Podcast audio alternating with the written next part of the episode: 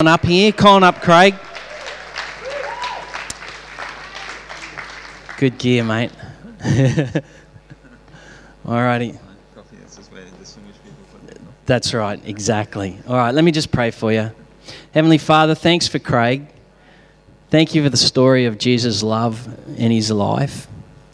And uh, Lord, I just pray that it be blessing and encouragement for Craig this morning as he shares with us all about Jesus and who Jesus is to him. Thank you, Lord. Amen. Thanks, Craig. well, good morning. My name's Craig. Uh, I'm going to talk a bit about how I met Jesus. Uh, in 1983, when I was nine years old, I said yes to Jesus at a Scripture Union camp in Scarborough. I said I'd follow Jesus and do what he told me. And one way I followed Jesus was by giving 10% of what I received in income uh, to, to God every time I got paid. Uh, I don't remember giving 10% of my pocket money from my dad to God, but uh, I do remember that at 16 I received Austudy payments, and so I'd give uh, 10% in the offering plate at church. And I remember, you know, I think back in back then I got about $70 a fortnight, so I'd, uh, I'd give, you know, work out there's $7 and I'd put in $7 in the offering plate as each time it went round. Well, from such small beginnings, God has been faithful to me. Um, uh, he kept his promise. It's in Malachi chapter 3, verse 10. I'll just read it out. Bring all the tithes into the storehouse, so there will be enough food in my temple. If you do, says the Lord of heaven's armies, I will open the windows of heaven for you. I will pour out a blessing so great you won't have enough room to take it in. Try it. Put me to the test. Now, that's just uh, the only time that I'm aware of in the Bible where God says, Test me. Uh, you know, He says, Don't put me to the test in other areas such as His love, but with, uh, you know, giving to the Lord, put me to the test. To God's credit, not once have I run out of money, even when I didn't receive an income for three years while I was studying at Bible college. Plus, in the years when I have received an income, God has enabled me to save money year after year. But He doesn't do it because I deserve His favor, because I'm so good and righteous. Well, I'm a sinner. I, I frequently, I wish I didn't, but I frequently go the wrong way. But He does it because He's a good God who keeps His word. It's about God's faithfulness. He has promised to all of us that when we give to Him cheerfully and gratefully, then He will pour His blessing on us. God has promised to meet our needs. When I turned 21, I finished uni and the Austudy payments ceased, uh, and I moved out of home and worked as a geologist in central Queensland. I, I felt very lonely because I was a thousand kilometres away from my family and friends and I was uh, living on my own in this small room, in a small house. Um, I handled my pain of loneliness by deliberately disobeying Jesus' command to his followers to love others. I did this for two years. I felt so depressed. When I prayed to God, it felt like my prayers were bouncing off the ceiling and God wasn't listening. I was emotionally starving from lack of living in a truthful relationship with God and truthful relationship with others. But by God's favor to me, that season passed, and in 1997, I started doing again what God taught in the Bible.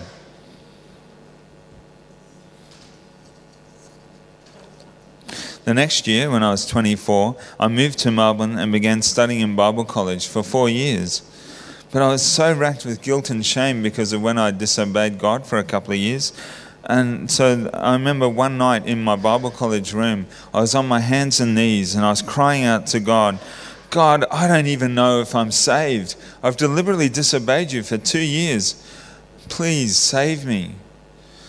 And to my disappointment, nothing happened, nothing changed. I didn't feel a great flood of joy. I, I felt just the same. I got off my knees from my Bible college floor and, uh, and I just you know, went to bed, went to sleep. But the next night, when I was studying again, I had a revelation.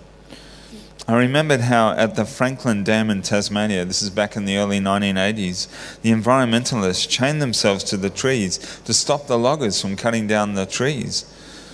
What Jesus had done for me in dying on the cross and rising from the dead was like Jesus saying to the loggers, Don't cut, don't cut down the forest, save the trees, cut me down instead. Mm. I felt as helpless as a tree to save myself. I couldn't run away or fight off the loggers. I was powerless. But it doesn't matter what I can or can't do for myself. It matters what Jesus has already done for me. When Jesus died on the cross 2,000 years ago, he took all my sin and shame onto him, and he died because of my sin. But then God raised Jesus from the dead. In the same way that God raised Jesus from the dead, he will raise me from the dead to be with Jesus.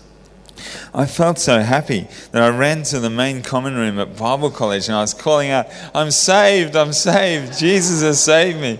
And the funny thing was, I was a student leader at the time, so you know, here's this leader, he's finally found salvation. My sin and shame has been forgiven and pardoned. Getting back to the tree analogy, a tree doesn't just stand there and do nothing. Trees breathe in carbon dioxide and they breathe out oxygen. Trees change the atmosphere around them. And this is what Jesus has saved me to do. It's what Jesus has saved us to do to change the atmosphere around us. Jesus told us what to do. In Matthew 9, verses 35 to 38, it records Jesus as doing and saying this. Jesus traveled through all the towns and villages of that area, teaching in the synagogues and announcing the good news about the kingdom. And he healed every kind of disease and illness. When he saw the crowds, he had compassion on them because they were confused and helpless, like sheep without a shepherd. He said to his disciples, The harvest is great, but the workers are few. So pray to the Lord who is in charge of the harvest. Ask him to send out more workers into his fields. So this is what it is about. Announce the good news about the kingdom. That, that is, announce that God rules and reigns in the world, both now and especially when Jesus comes back to earth. Heal every kind of disease and illness using God's power and ask God to send more workers into his harvest fields. When I was praying a couple of weeks ago, I saw a sword that was red hot, glowing in the coals. Swords have to be tempered by fire so they're strong enough to be used in battle and take off all the blows. I sense that the Vineyard Church is that sword in my vision. And then I saw that the sword had cooled to room temperature and was being used by the king to knight someone. So the king touched the person with the sword on the right shoulder and then on the left shoulder. I believe the sword is being used to commission people into serving the king. I believe this vineyard church is going to be used by Jesus to commission many more workers into the harvest field of God. So let's get ready we will be used both in our local area, among family, friends, workmates, but we will also be used internationally. People will come through this vineyard church who go out into the world and touch other nations in Jesus' name. Let's ask God to work through us to change the atmosphere around us. More workers, Lord. Please send out more workers into your harvest field. Hmm.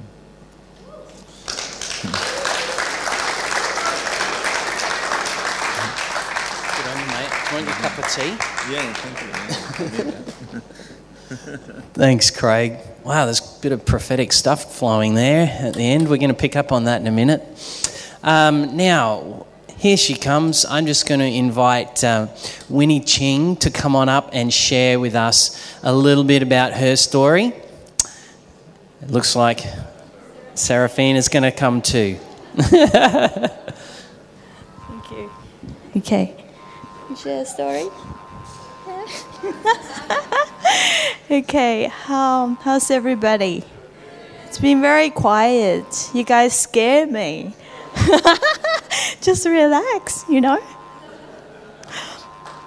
Well, this morning, well, yesterday I was at a cafe and had a massage, feeling really good, and did a little bit of notes when I'm gonna speak. And this morning I found out my husband checked it and he thought it's a rubbish because I wrote it on the you know like muffin break paper And I'm like, did you throw that away? He said, yeah, I thought it's a garbage. I'm like, oh my gosh. Okay. Anyway, it's all good. I know I'm gonna share. So I don't have a paper, so I just share from here.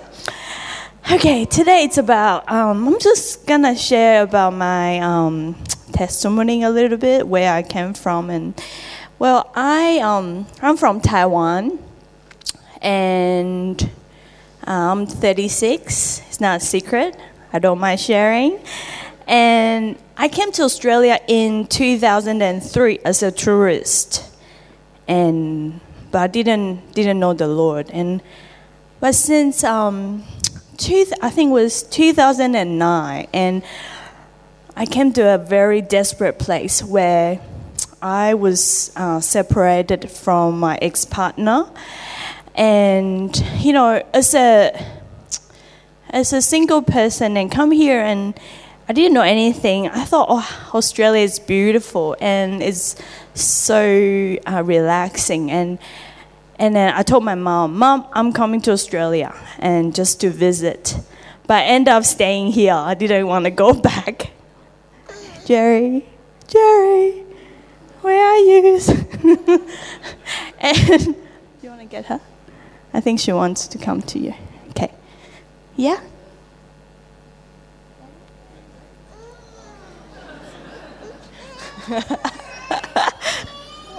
oh, don't cry, please. Yeah, so came here as a tourist, and then I, I actually wanted to find a, a, a new place to just to run away from home. The reason behind is because um, I came from a very uh, dysfunctional home where my dad was a drug addict and he died 10 years ago, as in the age of 50, he died very young. And he, because of his, his lifestyle, is, you know, in and out of the jail, and sometimes, you know, the police will rock up in, the, in my home and rescue him, arrest him, and it was very like the whole, whole his whole life it's horrible. It's really bad. And he ended up dying from um, overdosed drugs, heroin.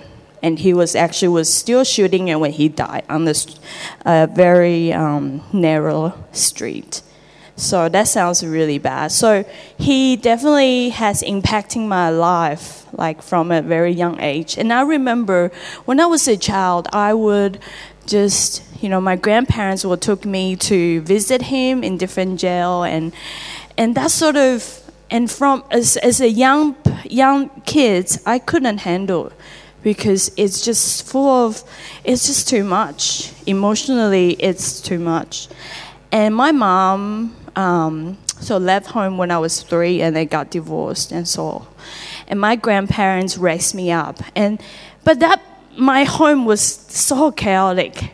What I mean by that is that it would be a, a place that's um, gambling. I don't know if you know mahjong. People will come to my house and and just gamble, and that's how they they make for living because people will pay money to to gamble, and and it's just so it's just a place that where you just don't want to go home. I want to leave home. I want to, as a young age, maybe in grade three or four, I'm like, you know what? I just one day, if I can leave home, I'm gonna leave, and I will never come back. That was that was that that was my mindset when I was a kid, and that sounds really bad. And so that's the reason why it drew me to Australia. So I came here as a, tourist, and I got nothing. I don't have any money. Uh, tried to make some, have a three part-time job. Tried to earn money to survive in this country, you know.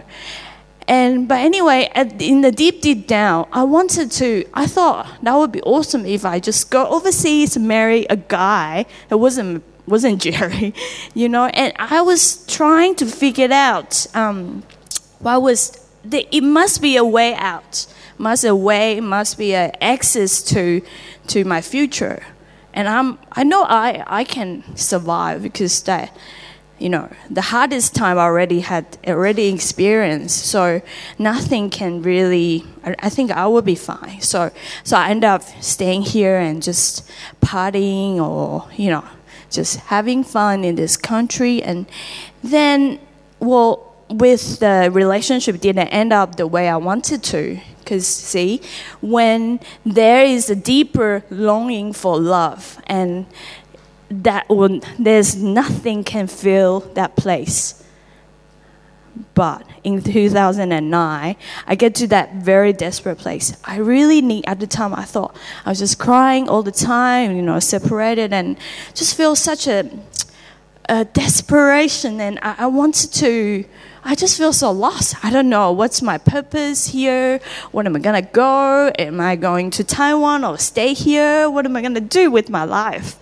So one of my friend, um, my boss actually used to teach Chinese in the language school, and then she she invite, tried to invite me to go to the church, but I didn't go. And then one day she said, "Oh, I just give you the address, and one if you need to go, you just go."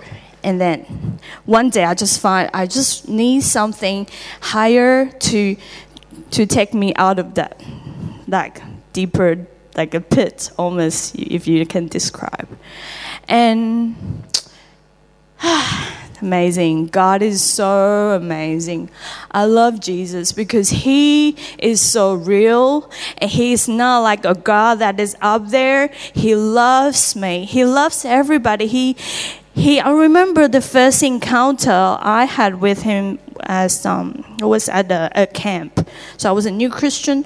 I didn't know what was you know what was everything about and I don't know even don't know the the English in the Bible. I have no idea, no idea because English is my second language. I had no idea.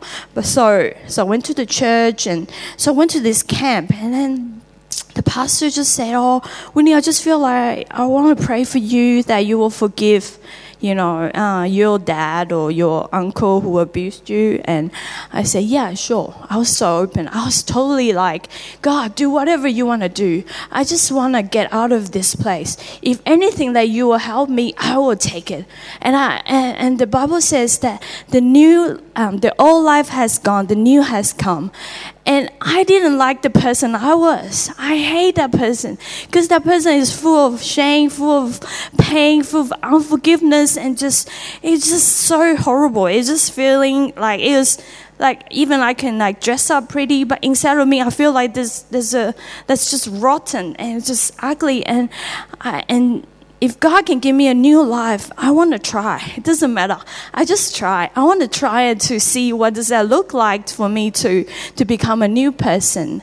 So I begin to come to this journey and to to follow Jesus, come to church and and then the past, that pastor prayed for me and I just I cried like a baby, like literally like just like pulling crying because I just feel this my arms with like electric, electric just go up and down. And I was just so undone. I can't describe. I've never felt this kind of peace in my life for so long. And for like, I, that's what I want. You know, I don't want to be, I said to God, I don't want to be rich. I just want to be, I just want to have a peace. I want to have a peace. I want to, I want to be happy, and that's the only thing I ask for. But I cannot get it. Never, never. The family, my parents, my family, they cannot give me the answer. There's no answer. Jesus is the only answer. yeah. So as I said that, when I said um, this new person I've become, like it's it wasn't easy, you know, like 2009, so now it's seven years. But now when I look at the mirror and look at myself, I could say like I am loved by the Lord. And the Lord told me, I have always been loving you. I have loved you with everlasting love. You have a great future. Do not look at the past. Go forward. Look at your future. You have a great future. So I love the life I'm having right now. I have I have a new family. I have a husband. I have Serafina, and I love the person I become, I'm more confident. That confidence is not boasting, but I'm confident in the Lord. I am more, I'm happier, I'm joyful, and I am not abandoned. And there's no one in this world will give you what Jesus can give us. And this world, there's nothing can define you.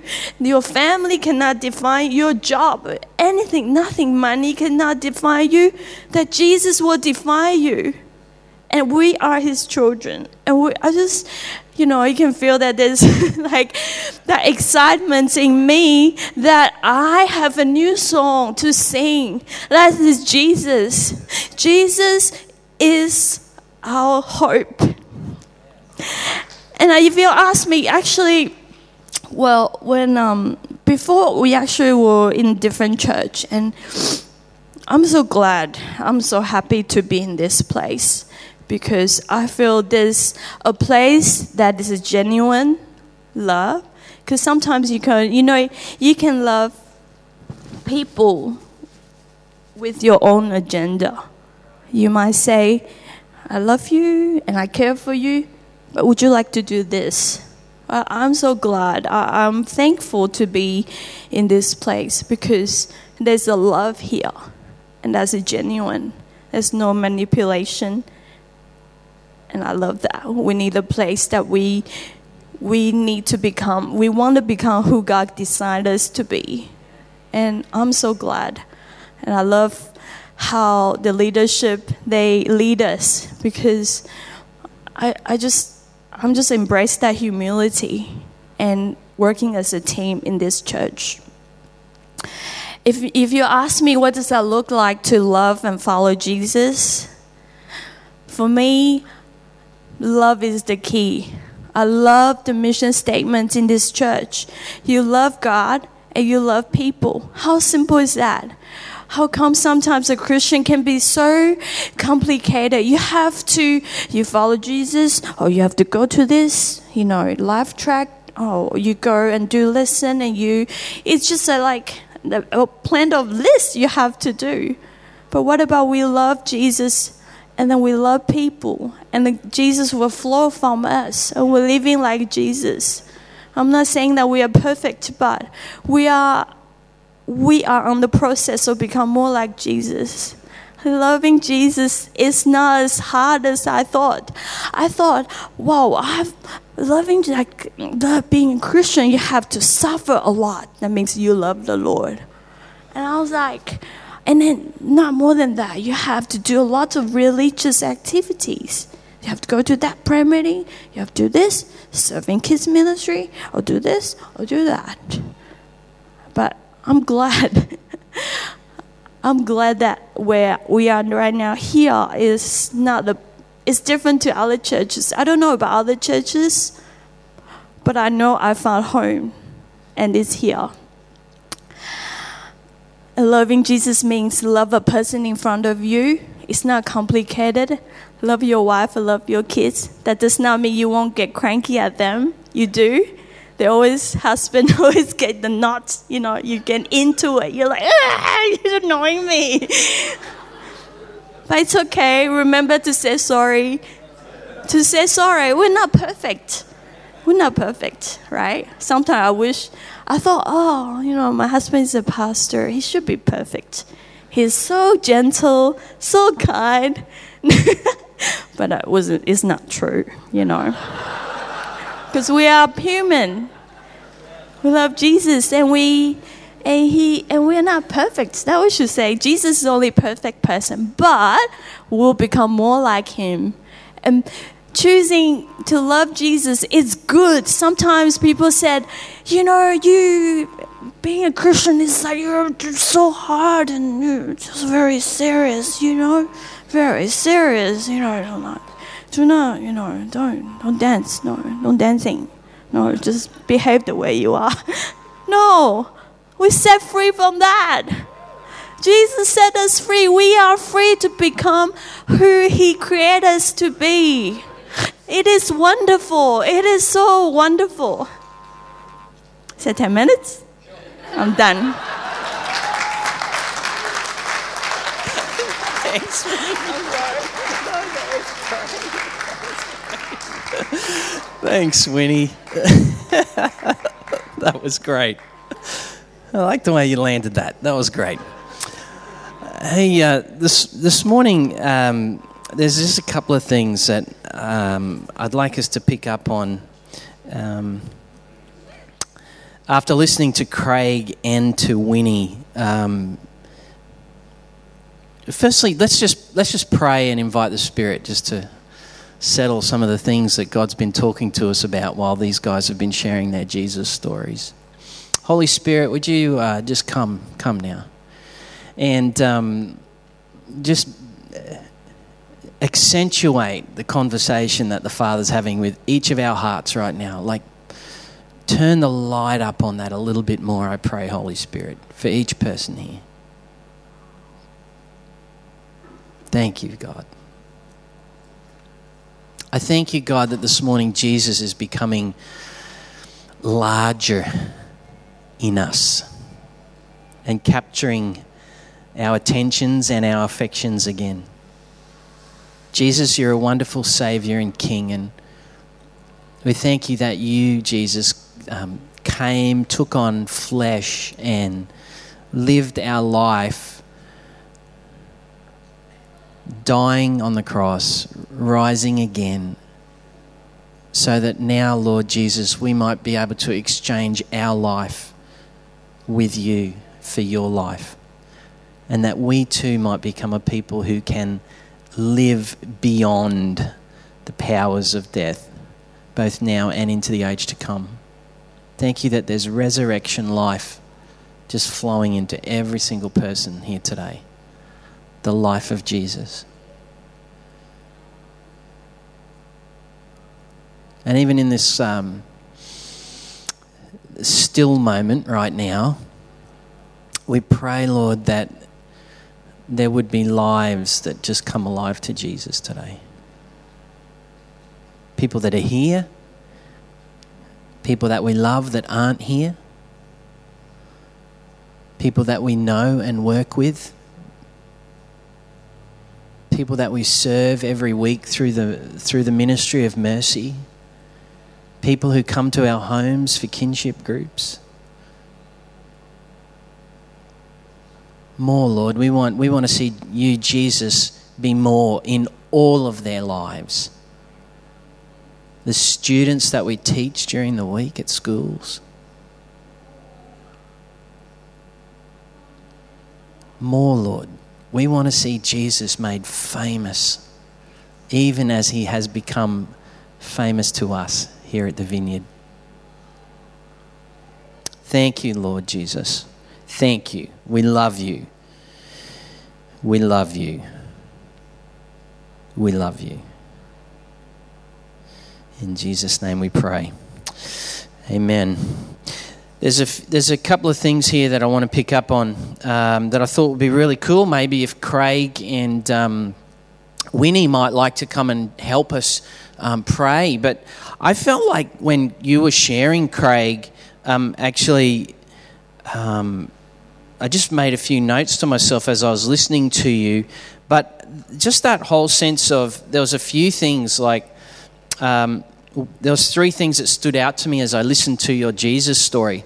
The first was this that you had a moment where you realized like I've been saved, you know, like there was you'd, you'd sort of been through this process, but then there was this moment of like authentic revelation, I guess you could call it, that happened.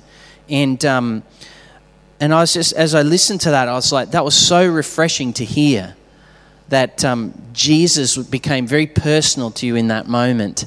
And, and your response was to want to go and run, run into the common room and tell others. And I'm just like, that's such a great fruit of when Jesus comes alive to someone. The first thing you want to do is just go and tell someone else. I remember when Nick, I, you know, I, I, I introduced Nicole to Jesus, and um, that night I dropped her off at her place and we, you know, I led her to the Lord in the driveway of her parents' house. And then first thing I did was I drove home then and just jumped all over the beds of everyone in my house that was uh, sound asleep. And I just said, hey, you got to know Jesus just, Nick just accepted Jesus. There was this, yeah, there's this fruit of wanting to tell. And, and I, th- I think there was something that the Holy Spirit was doing in that when you were sharing that this morning. That there's an invitation for people to come back into another experience of that kind of fruit. I just want to tell people about Jesus.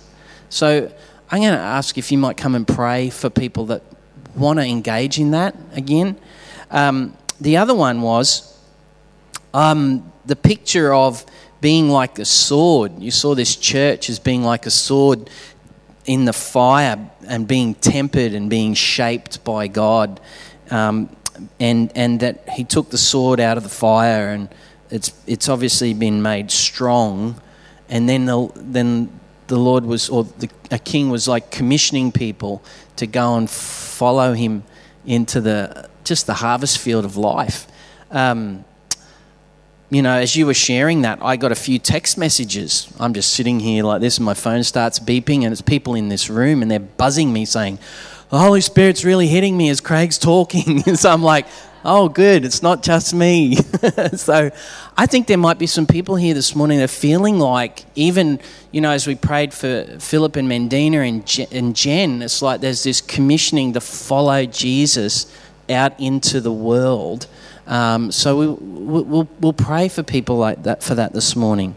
Um, and um, there's some beautiful things. I, I, loved what you said this morning, Winnie, um, about just a heart that's desperate to needed to know it was love, and that Jesus um, came and filled you. I, and and then I, I wrote this statement down. I think I caught it. You wrote, Jesus said to you, "I've always loved you." and you have a great future. Don't look back, keep moving forward. I, I, just as you said that, I felt like that was dropping on a lot of hearts this morning. I've always loved you. And it was like people going, oh, that's so good to know. And I felt like maybe it would be great to pray for people that this morning who just really want to know God has always loved them and to um, follow Him into a great future. They were the other two words. Now, um, so finally, I also this morning would like us if we could pray for those who are unwell, doesn't matter what their condition is. Jesus in Matthew, Matthew 4, not long after he began calling disciples to follow him, says he went through Galilee teaching in their synagogues, and I love this, preaching the good news of the kingdom and healing every disease and sickness among the people. And it said news spread about him all over Syria, and people brought to him all who were ill with various diseases, those suffering severe pain, the demonized, those having seizures, and the paralyzed, and he healed them.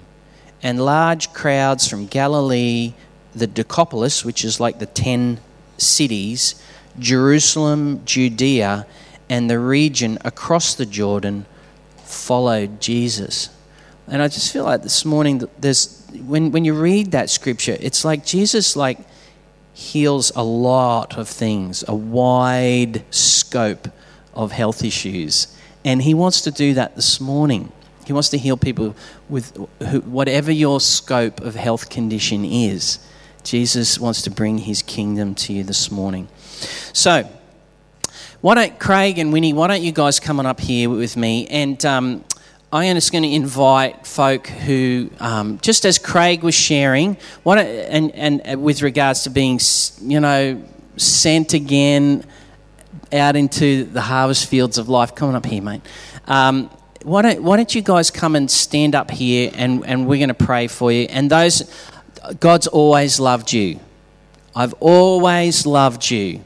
And you needed, you really needed to know that this morning. Why don't you come on up? Yeah, don't, don't be backward, Nicholas. Just come on up. Just come on up. Just come on up. And if you have health issues, just come on up and we're going to pray. We're going to pray this morning. All righty? Come on up.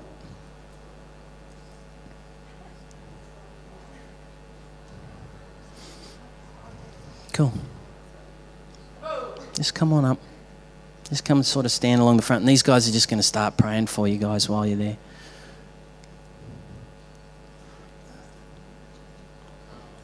That's it. That's it. That's it. Just being sent, knowing that God loves you. Just feel free to start praying for him, Winnie. Thank you, God, for your kingdom in this place. Thank you, Jesus, that you are such an amazing Savior. You're a risen, resurrected King, full of life and health and, and healing for your people. And I just ask for your kingdom to come this morning with increased power, with increased authority. And I thank you, Lord, that you're calling hearts again to want to tell people about Jesus, to want to send them back out into the fields of life with the good news of your kingdom. Come, Holy Spirit.